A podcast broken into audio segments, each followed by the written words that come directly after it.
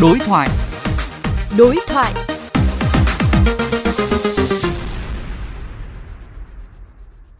Thưa quý vị, những ngày qua, dư luận bức xúc về đoạn clip ghi lại cảnh một người đàn ông cầm súng đe dọa tài xế lái xe tải trên đường. Ngay sau đó, công an Bắc Ninh đã vào cuộc điều tra và xác định người đàn ông cầm súng là Nguyễn Văn Sướng, 52 tuổi, giám đốc công ty trách nhiệm hữu hạn dịch vụ bảo vệ Hàm Long, thành phố Bắc Ninh. Cơ quan công an đã thu giữ tăng vật là khẩu súng và 3 viên đạn, trong đó hai viên đạn cao su và một đạn hơi cay. Với hành vi sử dụng súng để đe dọa người khác, liệu ông Nguyễn Văn Sướng sẽ bị xử lý như thế nào? Đối thoại với phóng viên Hải Bằng, luật sư Phạm Thành Tài, giám đốc công ty luật Phạm Danh cho hay. Thưa luật sư, hành vi dùng súng đe dọa tài xế xe tải như trường hợp của giám đốc một công ty dịch vụ bảo vệ ở Bắc Ninh đã vi phạm pháp luật như thế nào?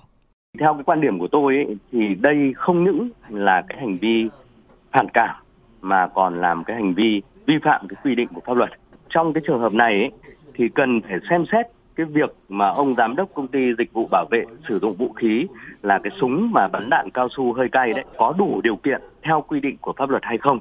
Thế trong trường hợp này thì rõ ràng là người đàn ông lại sử dụng những cái vũ khí để đe dọa người khác khi mà giải quyết những cái mâu thuẫn trong cái quá trình tham gia giao thông thì rõ ràng đây là cái hành vi vi phạm pháp luật.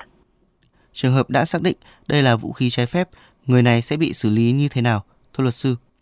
Cái trường hợp mà xác định đây là cái hành vi sử dụng vũ khí trái phép thì căn cứ theo cái quy định tại điểm D à, khoản 3 điều 10 của Nghị định số 167 năm 2013 của Chính phủ quy định về sử dụng à, vi phạm hành chính trong lĩnh vực an ninh, trật tự và an toàn xã hội.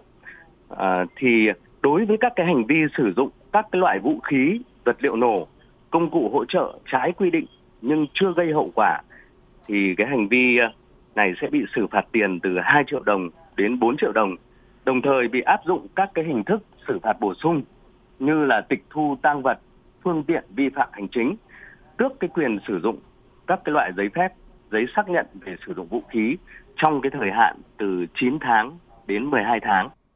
Xin cảm ơn luật sư.